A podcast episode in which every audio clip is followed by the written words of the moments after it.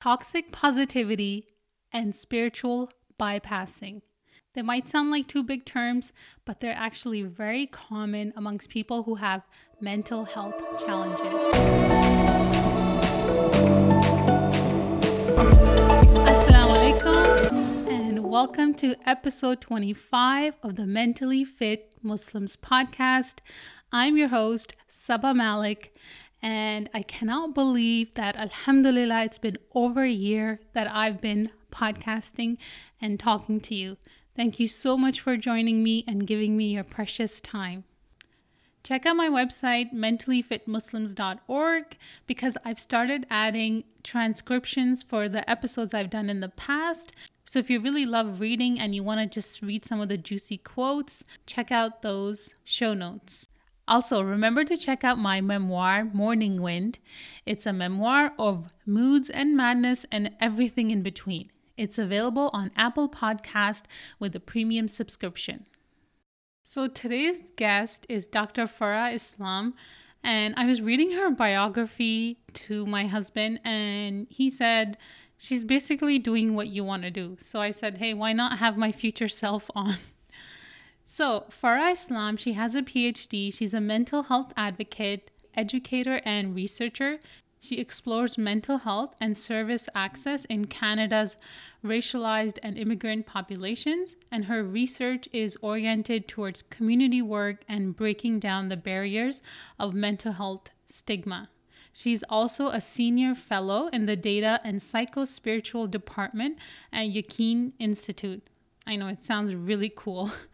And she's also taught courses in Muslim mental health at the University of Toronto, Islamic Online University, and Islamic Institute of Toronto. And she currently serves on the Expert Advisory Committee for the Muslim Women's Shelter, Nisa Home. All right, I hope you enjoy my conversation with Dr. Farah Islam. Assalamu alaikum, Dr. Farah. Wa alaikum assalam wa rahmatullahi wa barakatuh, Sister Sab. I'm so excited to be here with you today.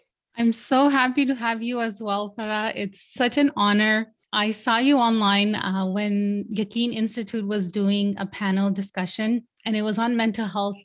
And when I saw you mention two terms, uh, which was spiritual bypassing and toxic positivity, I could not believe I had heard someone talk about two things that I had been experiencing for the past 10 years. And it was like my mind was trying to grasp what this was because I was dealing with it, but I didn't know such a term existed. And when I saw you talk about it, just mentioning it, I was like, wow, there's someone else who is feeling the same thing, who gets that. And I thought if she's feeling it, if Farah is feeling that and she can voice it and she has that professional background, the research background, it exists. It's not in my head and I'm not making it up. So that's when I wanted to have you on. And I'm so thankful that you agreed to come on. So, how are you doing?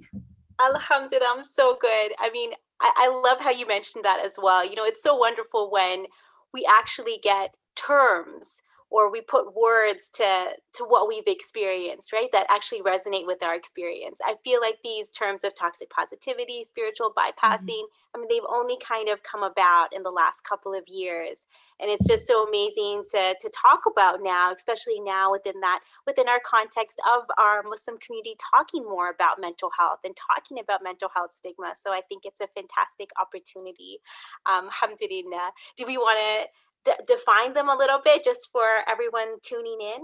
Yeah, that would be a great place to start. I want to know how you define it and what your research background and professional background has taught you about these two terms.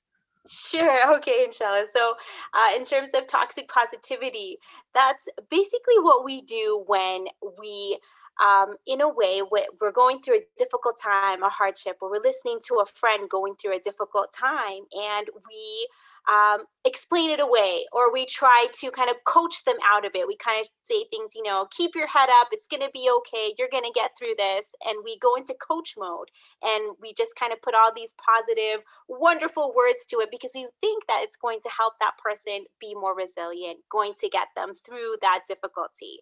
But in reality, sort of, what we're saying is that, you know, I'm uncomfortable with the pain that you're going through, whatever dark time you're facing. And I want to put a pretty sticker onto it. I want to put a happy face sticker onto it. And I want to just move on because I'm uncomfortable. And and and it sends, of course, a very difficult message to our poor friend who's going through yeah. that pain, right? Mm-hmm. Um, and then spiritual bypassing is kind of like the spiritual counterpart to toxic positivity, if you will. So maybe we're not putting a happy face sticker on it, but we're putting a spiritual sticker like, oh, you're going through a difficult time, you know, go pray more, have sabr, have patience, you know, go do this, mm-hmm. go do that. And again, we're not listening to the person going through the hardship or the pain. Um, and the thing is, we do it to ourselves too, right? I'm sure, Saba, you've been in mm-hmm. situations mm-hmm. where it's such a difficult time, or you're you're in complete despair, whatever it is, and you tell yourself, "Hey, I'm gonna get through this. I'm okay. It doesn't matter. Just you know," and to just shove it away under a rug, and to tell yourself not to focus on it.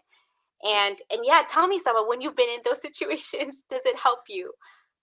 Uh, no, it doesn't. that that you like you said the smiley sticker and the, the you know the spiritual sticker. It's funny when you mention the smiley sticker because a lot of times when I see um, the bipolar word online and you search for pictures of it, you know what it is, right? It's a, a smiley face and then a sad face. I'm like, you got to be kidding me. If you think that's what mental health challenges are, like so black and white, and you can just use a punctuation mark to, to show such a nuance, such a complex disorder and other disorders, then that person does not know what is going on. And that's exactly what you're saying. There's so much um, not like intentional ignorance, but it's just a very new thing, especially in the Muslim community. Just men- having a mental vocabulary, even just knowing, and I think that is what what really struck me when I was listening to you was that vocabulary. Once I heard it and I learned it, and I'm on this kind of path to define it and learn from you, it just it kind of takes that blame away from you you know you stop self-blaming and because you know oh okay that thing exists that's the term. So that knowledge i think it really brings relief. No I, I loved how i love how you mentioned that as well because i mean having a space to put words to what we're experiencing um, is so important. And what you're saying you know we make those smiley face sad face you know we we absolutely oversimplify thing constructs that are difficult and complicated and nuanced right? That's kind of unfortunately it's part of being human. You know when we see something that's difficult for us to understand or we're scared of it we fear it or it's too complicated it's too messy you know we would rather gloss it over with a pretty mm-hmm. happy face or make it pretty for ourselves because it brings us that discomfort. So inshallah yeah absolutely this sort of mental health journey that all of us i think are on of being more woke to ourselves and being more woke mm-hmm. to what we're going through does require getting into that messy that nitty gritty complicated dark turbulent stuff and kind of digging around into that mud and trying to really understand you know what are we really experiencing right subhanallah mm-hmm. in your professional experience what what do you think makes someone avoid those difficult, uncomfortable emotions and to just oversimplify things in their head, especially when it comes to their own experiences? Why, why, why does someone have a tendency to do that? Or even as a group of people, you know, a family seeing someone struggle with a mental health issue and just trying to again using that glossy sticker and just slapping it on them and saying this is what it is. We figured out. It's fixed. Why why do we have a tendency to do that? It's so true. No it's it's one of the most human of tendencies right? As human beings we would do anything to avoid pain right?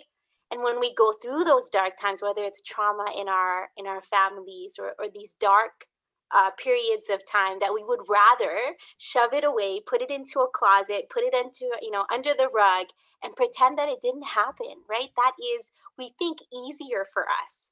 But of course, in the long term, in the long run, that trauma, that darkness, those parts of us that still hurt us, well, they'll still continue to jab us from the inside, right? We haven't really actually put it away because we haven't processed it.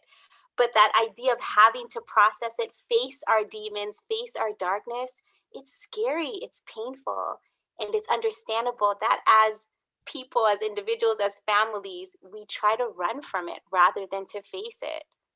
Mm-hmm. That's true. It is. It is difficult. That was one quote that really stuck uh, struck me about you when you said lean into the discomfort. How can someone do that? Like lean into it because it can be very scary. And with you know with covid or actually just coming out of it and kind of mentally recovering um, socially psychologically it is very scary to go down that path especially if you're alone and you basically are alone in your head how how can a practicing muslim or someone who's spiritual how can they increase their reliance on allah and kind of get away from that spiritual bypassing doing that to themselves what what do you think are just small tangible little things or things they can say to themselves little habits that they can put into action just so they have a grasp on this spiritual bypassing and toxic positivity. Because it can be a very big thing especially for someone let's say who recently got anxiety or who got depression and they might not know that they're doing this to themselves. And that brings them sadness i find is okay but when it gets into despair that is a very very dangerous beast i find because as muslims part of our belief is having hope in allah and despair is from the shaitan. He wants us to despair. So how do we get a grasp on the sadness and not move towards that despair? What are things that you would recommend to somebody who's experiencing depression or anxiety especially in this covid coming out of period or era, I would say.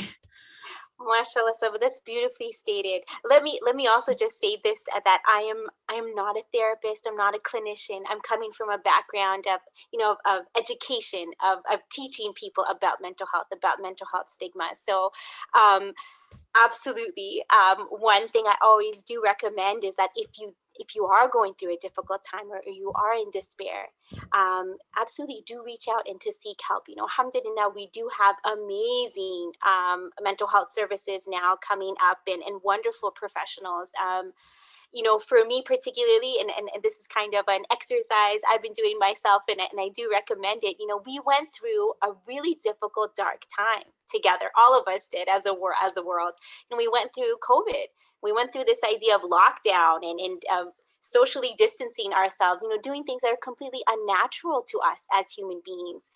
Um, I think it is a very necessary and important exercise to kind of look back on what was your COVID resilience story? What did this what did this, you know, period of COVID and lockdown, what did it do to you? You know, what were those dark dark periods what were the highlights you know where did it take you? Where were your emotions? Um, how was it with your family your relationships all of it and explore it write about it um, and and kind of kind of you know explore it and be honest with yourself and you want to get to this sort of real honest emotion or really dig to the you know dig down dig down deep to what you really felt. Was it fear? And i think for a lot of us the real it was this sort of fear of uncertainty this fear of i don't know what's going to happen. And and so when you're able to kind of sit with yourself and understand sort of your real deep fears you can begin then inshallah to sort of climb out of those fears and to have that tawakkul in allah. But it does require you kind of sitting with those difficult feelings and emotions that you may have buried and put away and for me, it has been a lot about writing to myself. I also started seeing a therapist, and subhanAllah, it, mm. it is mm. such an amazingly powerful and empowering journey. And I do recommend it. Um, it was a dark time for us as a family that we went through some very difficult times during it happened to be during covid. So you know add covid on top of all of yeah. that. And so um, therapy was a very important way for me to really process it because yes i was burying i was did you know we judge our emotions. Here's the thing right? We think that emo- these are good emotions being positive being resilient being hopeful these are good emotions and these are bad emotions being angry, being in despair, being being whatever. But the thing is, right? As human beings, we feel all these emotions, and Allah subhanahu wa ta'ala gave us those emotions so that we can kind of tune in as messages to what we're going through, right?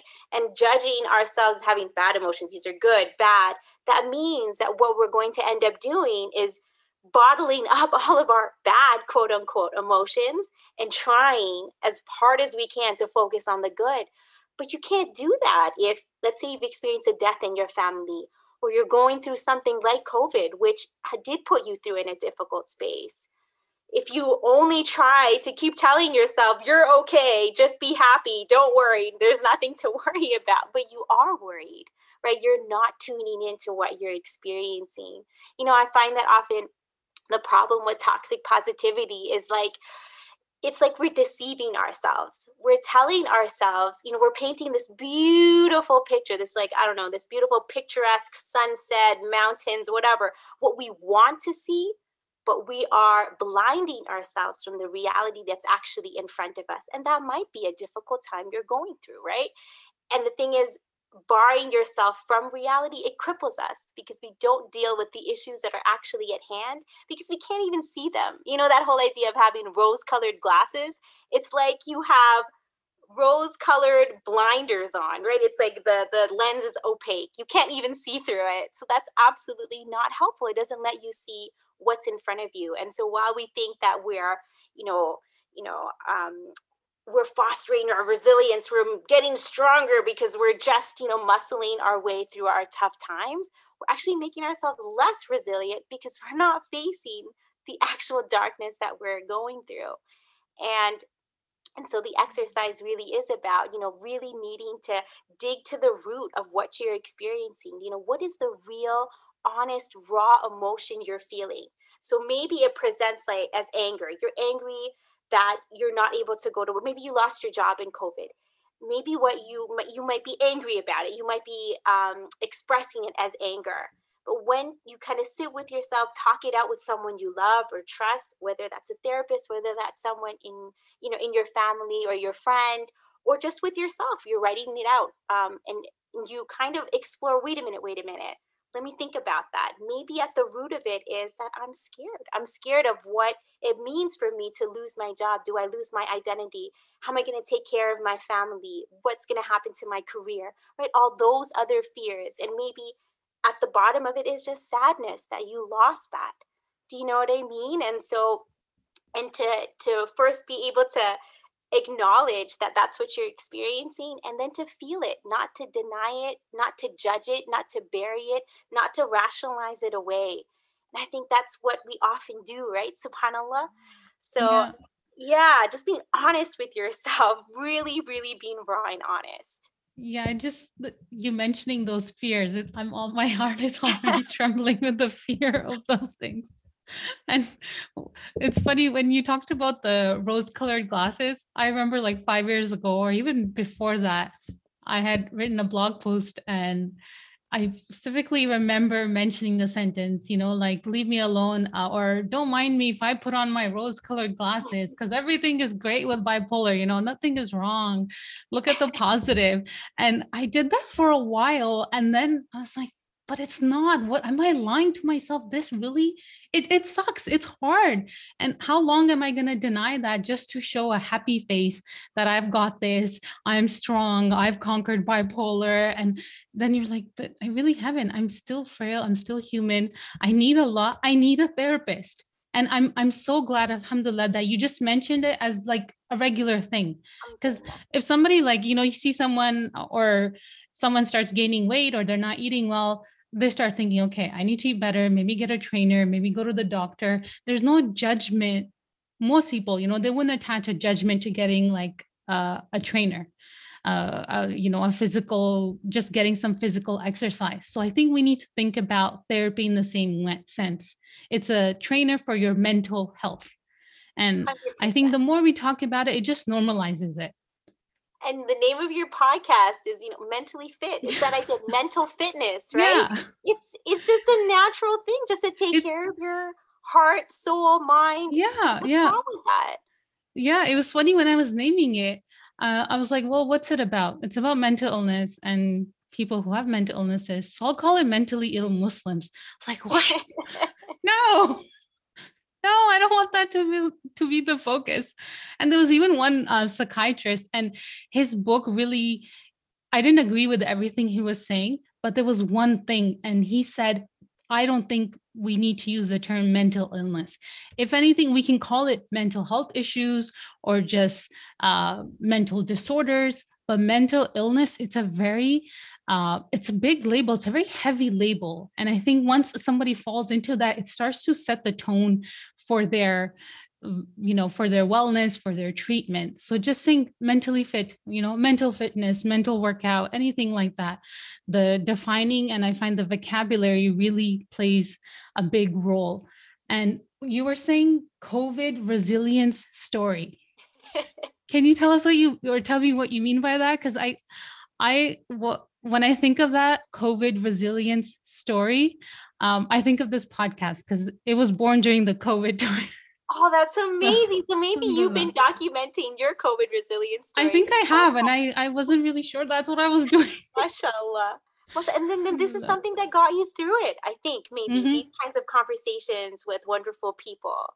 Um, alhamdulillah, alhamdulillah. For me, COVID resilience story was going back and thinking about what it was like when we first learned we had to be in COVID and uh, under lockdown, what that meant, all the difficult emotions, the turmoil that it put me and my husband and my family through and how you know i don't know how it was for everybody but my husband and i you know we kind of we um, approached this whole idea of lockdown and COVID very differently, right? My husband went into this sort of, I don't know, busy, busy, busy mode, and he was trying very hard to put all these other elements in place. He was just, you know, in work mode almost.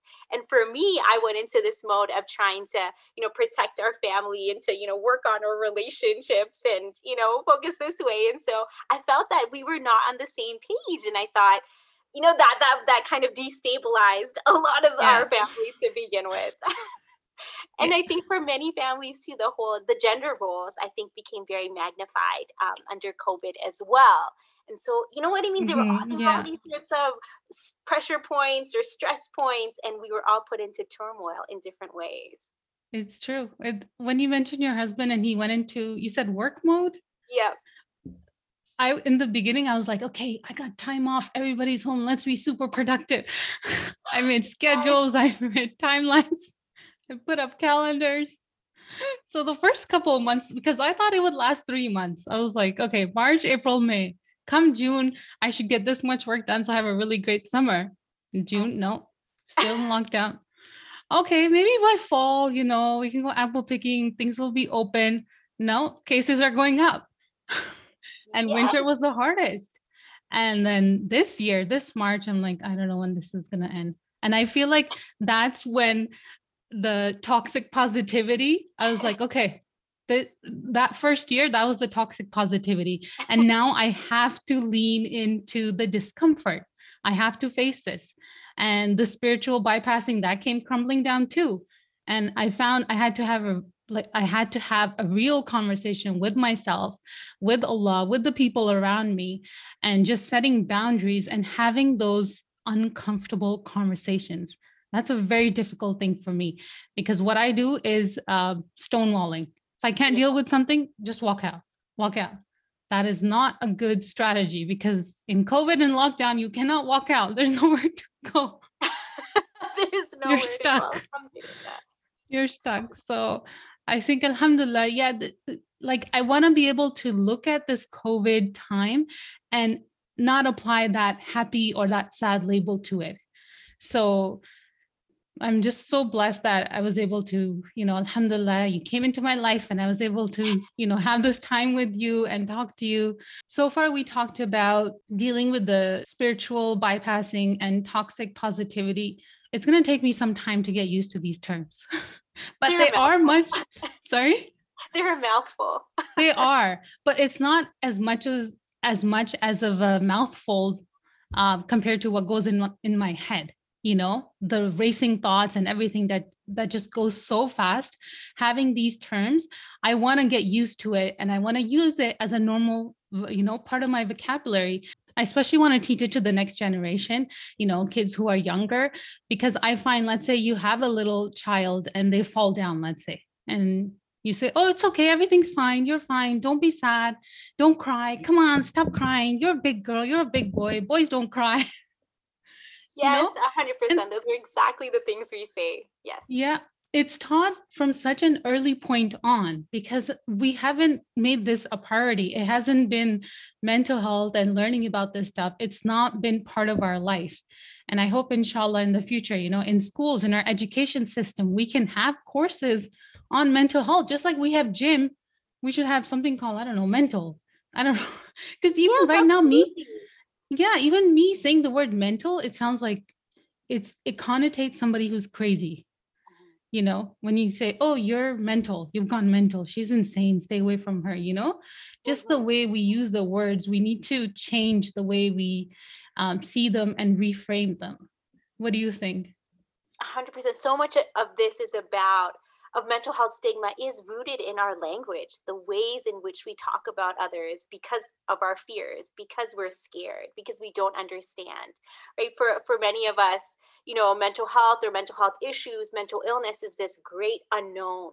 We don't understand it and so we start to use this language that just really doesn't encompass the full sort of nuance of what a person goes through. Right? Just like you were saying that you know you were trying so hard to show the positive side of being bipolar of living with bipolar disorder and how exhausting that became because yeah. not being true to yourself right? You're you're not allowing yourself to to you know show the full range of all the different emotions all the different experiences of what it means to be a complicated interesting wonderful human being who happens to also live with bipolar disorder right? You're trying to deny the the other parts of ourselves i mean it becomes very exhausting subhanallah right and and i loved you mentioned as well what we say to our children don't cry boys don't cry you're okay right the thing is usually when we do that to our kid they usually cry even louder right they cry even yes. harder or yeah. they kind of i don't know become they freeze right in a, in a way right? Even though you know you can see from their eyes that they must be very scared or they're in pain but they don't know how to express it to you. And of course we want to build a healthy beautiful home where our children do come to us when they're in pain. But that mm-hmm. does come and that does start with when they're you know 2 years old and they've scraped their knee and you're able to with compassion with empathy you know get down to their level and say I see you got hurt. Are you okay? How are you feeling? Do you know what I mean? And really being able to mm-hmm. resonate with their experience and not explain it away because it's uncomfortable or not convenient for us. Right. right.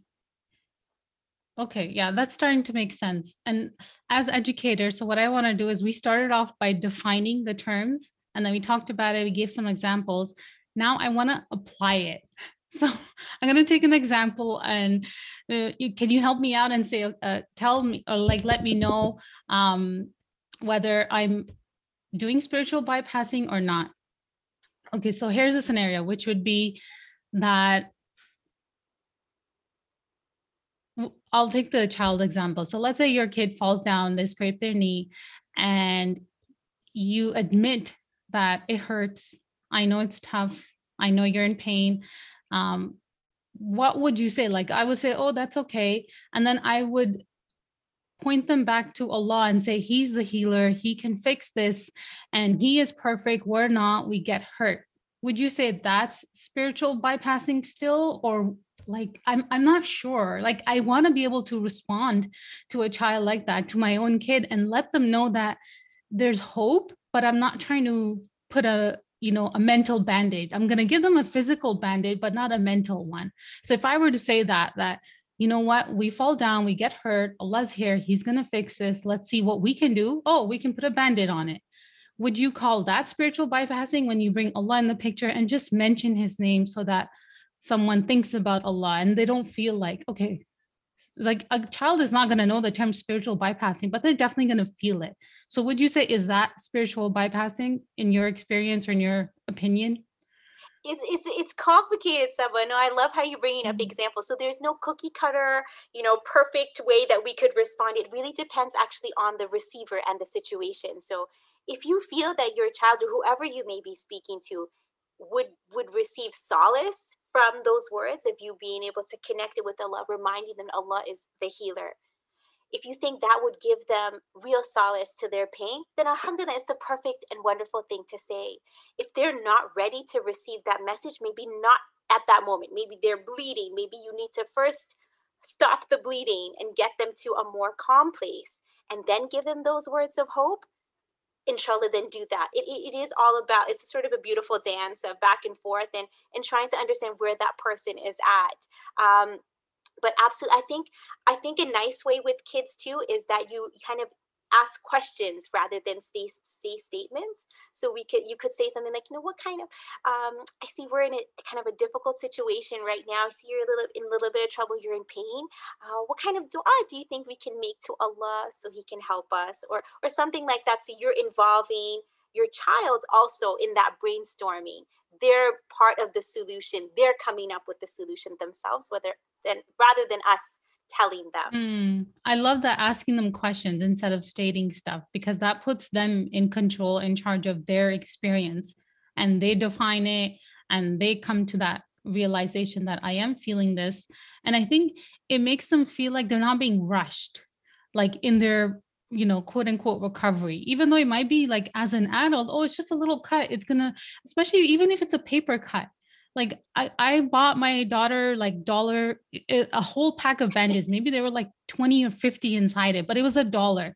Because she would get the tiniest cut mommy i need a bandage i need a bandage i was tired of dispensing bandages so i got her the cheapest bandages because i realized all she needed was a happy sticker on it. And it had to be like cartoon bandages. So i'm like okay here put as many bandages as you want. And once I did that, she stopped like kind of reaching for them all the time. Like, you know, at one point she was looking at her cut and it didn't scare her. She wasn't like, oh my God, red blood. Oh no. You know, it wasn't an ER moment for her. So I love that you said that, like ask them questions and that puts them, it gives them agency. It, it gives them um, this power over their own, knowing that, okay, I have these emotions. Let me see what I can do with it and when when our children come to us asking for a band-aid i mean they're coming to us because you know they they they're they're scared they're feared but they also just want your comfort. They want some of your love and your attention and so that's lovely yes getting them you know cute cute band-aids yeah. and and just and just doing that for them and alhamdulillah you know she got to a point where those cuts and that mm-hmm. blood didn't scare her as much anymore right? And so that's that's exactly what we want to do as parents right? Be that person that they can come to in those times of need, in those times of distress, and we can help them, inshallah. Um, inshallah. But yes, so there, there's that sort of fine balance of, you know, not resonating with their experience, not helping them at all, and then the other part of that helicopter parenting of, of always, you know, jumping in and trying to rescue them from mm-hmm. pain.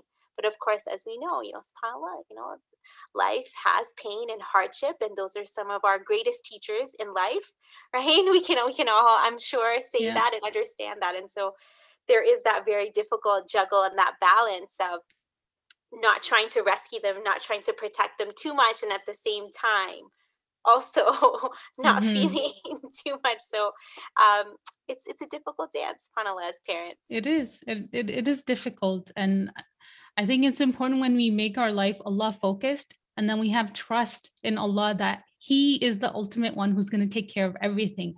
So if my child or even you know a parent or a sibling a friend is going through a really difficult time and i wish i could just jump in fix everything because then i wouldn't have to experience and watch them kind of lose it or spiral out of I wouldn't have to watch them spiral out of control. I wish I could do that, but it's that stepping back and trusting that what they're going through, they can figure it out themselves. I just need to be there on the sideline, just supporting them and letting them know that I'm present, I'm here for you. And at the same time, Allah is the ultimate one who's here for you and who's present.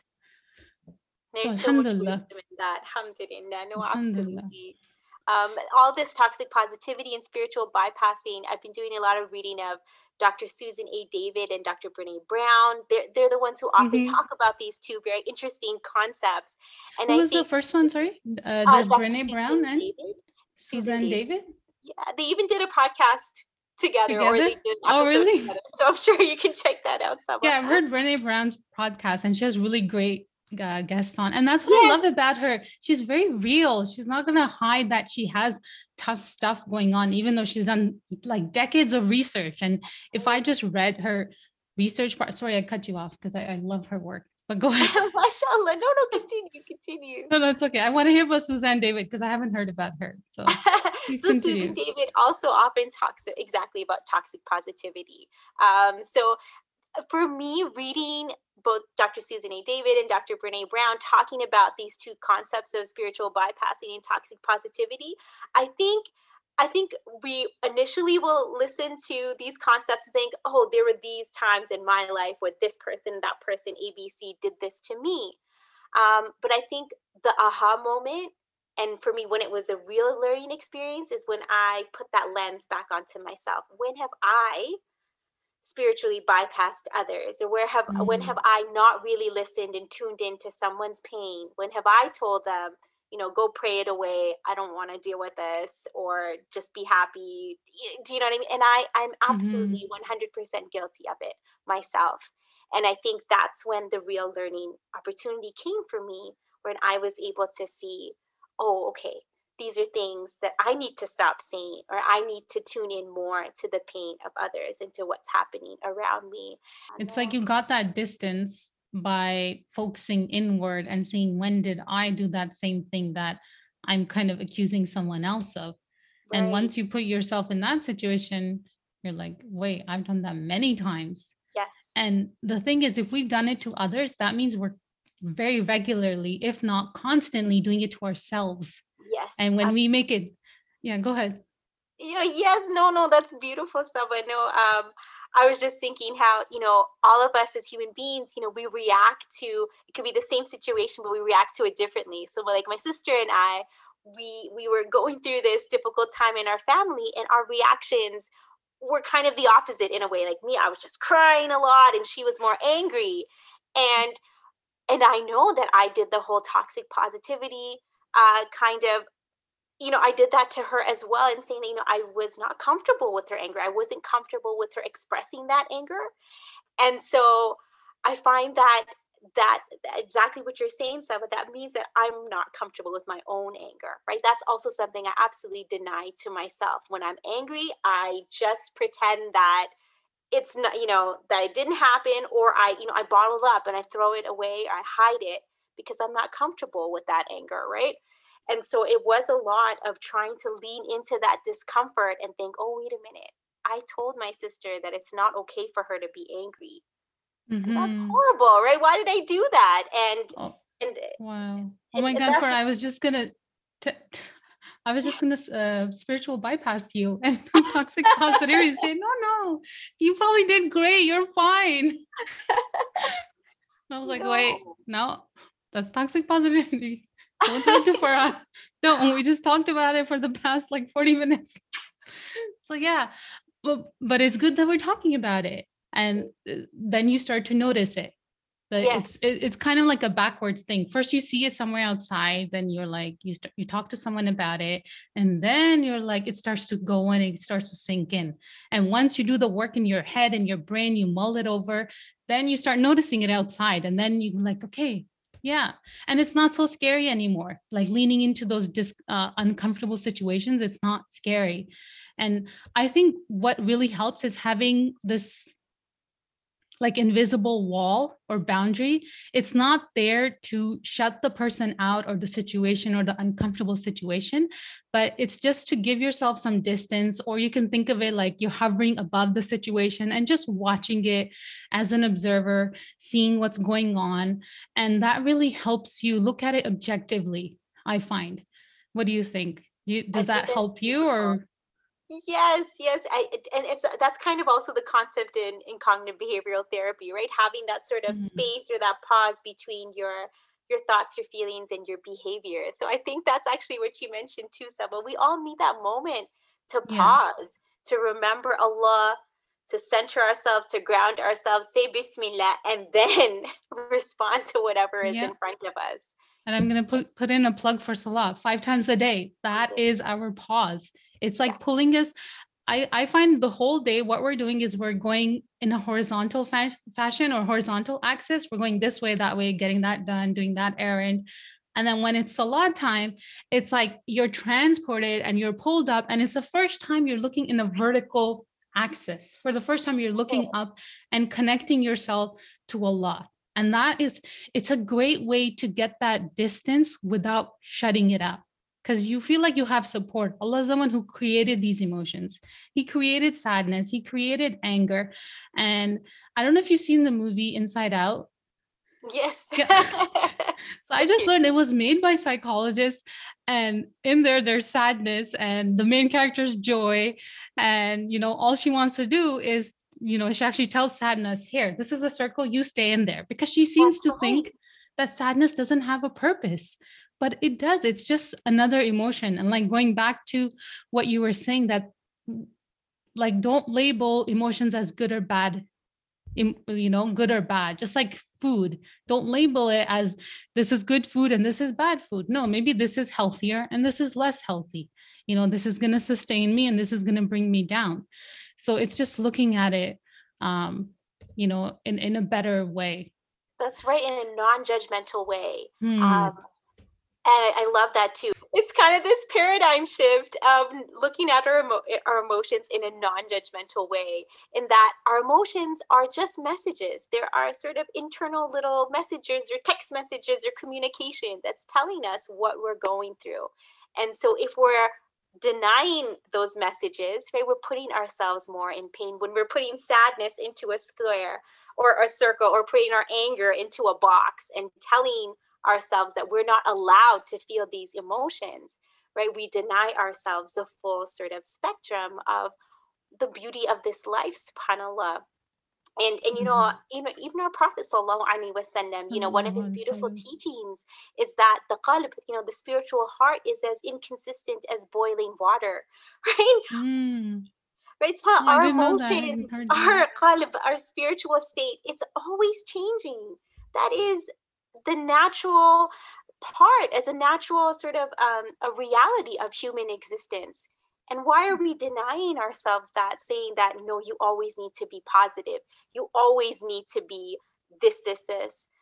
That's so judgmental and that's so absolutely denying what the reality actually is right? And isn't our deen so beautiful that yeah. we that we acknowledge what the yeah. human heart the qalb, the spiritual state, what our emotions really are. Mm-hmm. I love that, that we acknowledge the tough part too, that the heart, it does change. And yeah, I, I agree with what you're saying. It, it, it is beautiful. We need to look at our faith and see that how balanced it is and just apply that in every little aspect of our life and especially in the way we think. Um, is there anything else you wanted to add before we wrap up? I mean, it's been a great conversation. I could go on forever, but I know your time is precious, and you let me know that you only schedule one um yeah, engagement per month. And I was like, Alhamdulillah. So for you know, for uh, people who are listening, you guys are very blessed, Alhamdulillah, that Dr. Farah Islam gave up, you know, her one hour. And Alhamdulillah, I learned a lot. I'm so grateful that you came on and I'd love to have you back. Uh, is there anything else you'd like to add on or Alhamdulillah. No, that was a wonderful, wonderful session, Saba. Um, no, I just, yeah, I just really loved it. Let me think. What do I want to wrap up with? No, no, I, I think, I think, I think we covered what I'd wanted to say. Alhamdulillah. So one, one du'a that I've been really reflecting on through COVID and has meant a lot to me because we've gone through so much uncertainty, so much difficulty, and and I felt that you know that whole concept of you know that Allah takes everything out of your hands or empties your hands so that He can give you more, right? So much of COVID felt like that for me. You know, I you know I lost my job. I had you know all these sort of difficult things happen in my family, so I felt like my hands became very empty. Subhanallah. And then going into Ramadan with that, with those empty hands, right subhanallah it made my dua made my connection with allah subhanahu wa ta'ala so much more powerful so deep so much deeper than it ever has been. And so you know, I really do encourage all of us, you know, lean into that discomfort, lean into those dark times, lean into that in those times where you feel empty, where you feel like you don't have anyone but Allah because that's when you find him, right? That's when you find him in your life, in your heart. And so, one dua that I found really powerful um, has been, um, you know, Allahumma ati nafsi taqwaha, you know, oh Allah, give my nafs, give my soul its taqwa. You know, uh, khayru man. You are the, you know, the greatest one, or you are the one who purifies. You're the best of those who purify. Anta waliyuha wa maulaha. You know, you are its protector. You are its, you are our guardian, right? Allah is the guardian, the protector. He is the mender of our hearts. He is Al Jabbar. He is the restorer. And I found that focusing on that beautiful aspect of Allah when I have felt so broken, you know, in my brokenness, to focus on how Allah is the restorer, He is the mender, He is the protector. Um, subhanAllah, it was so powerful for me this Ramadan. Um, so I just wanted to share that with with everybody listening. Alhamdulillah. Jazakallah khairan for sharing that. That is beautiful. Lean into the discomfort and lean into those ugly emotions and turn to Allah. Can you say that dua one more time? I have not learned that dua and I would oh, love to add it to my uh, bucket, my toolbox. Sure.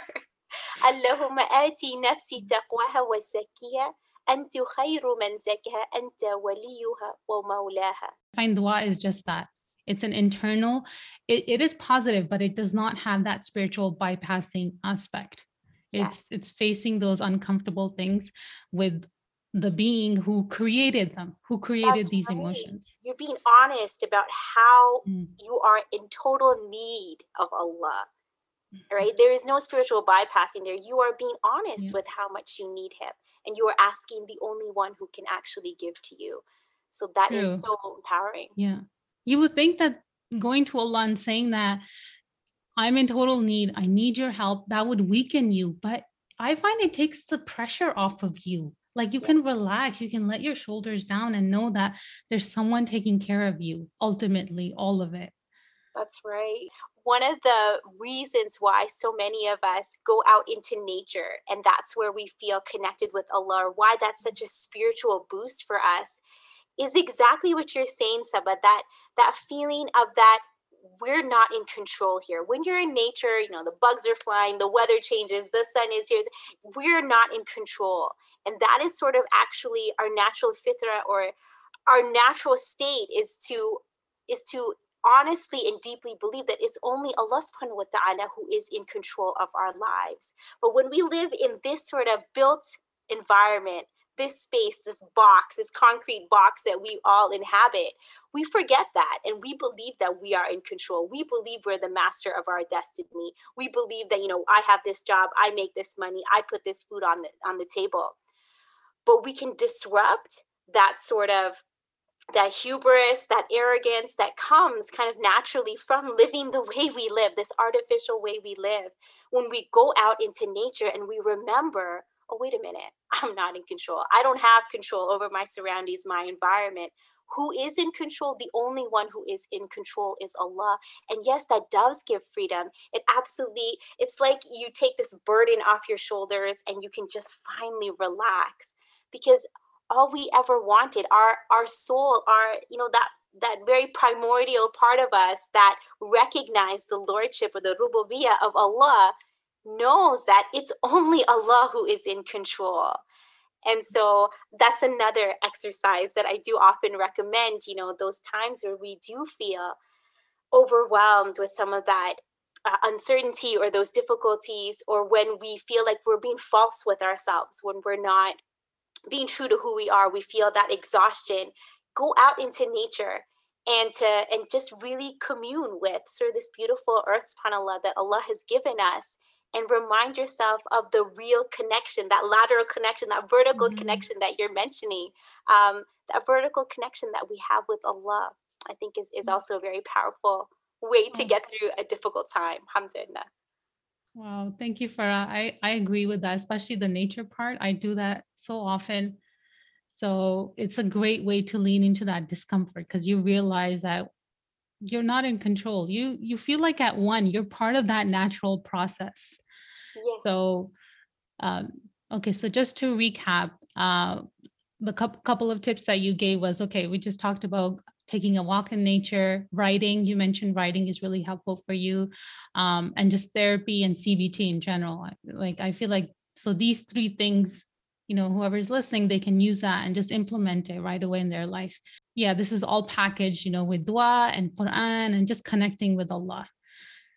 Okay, so I'm gonna do my best to uh, not put COVID uh, in the spiritual bypassing and toxic positivity area.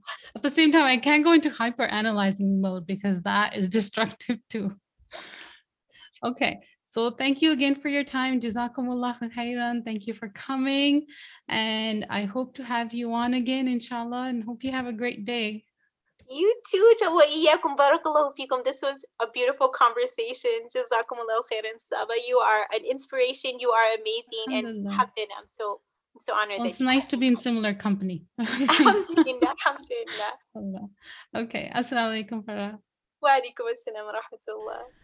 That's it for today. I hope you enjoyed the show. I hope you benefited. And if you did, please share this with your family and friends. And remember to rate and review this podcast on Apple Podcast. And check out my website, mentallyfitmuslims.org and sabamalik.com. There you can sign up for my email list so every time I post a new episode, you're in the loop. All right, see you in my next episode. Assalamu alaikum.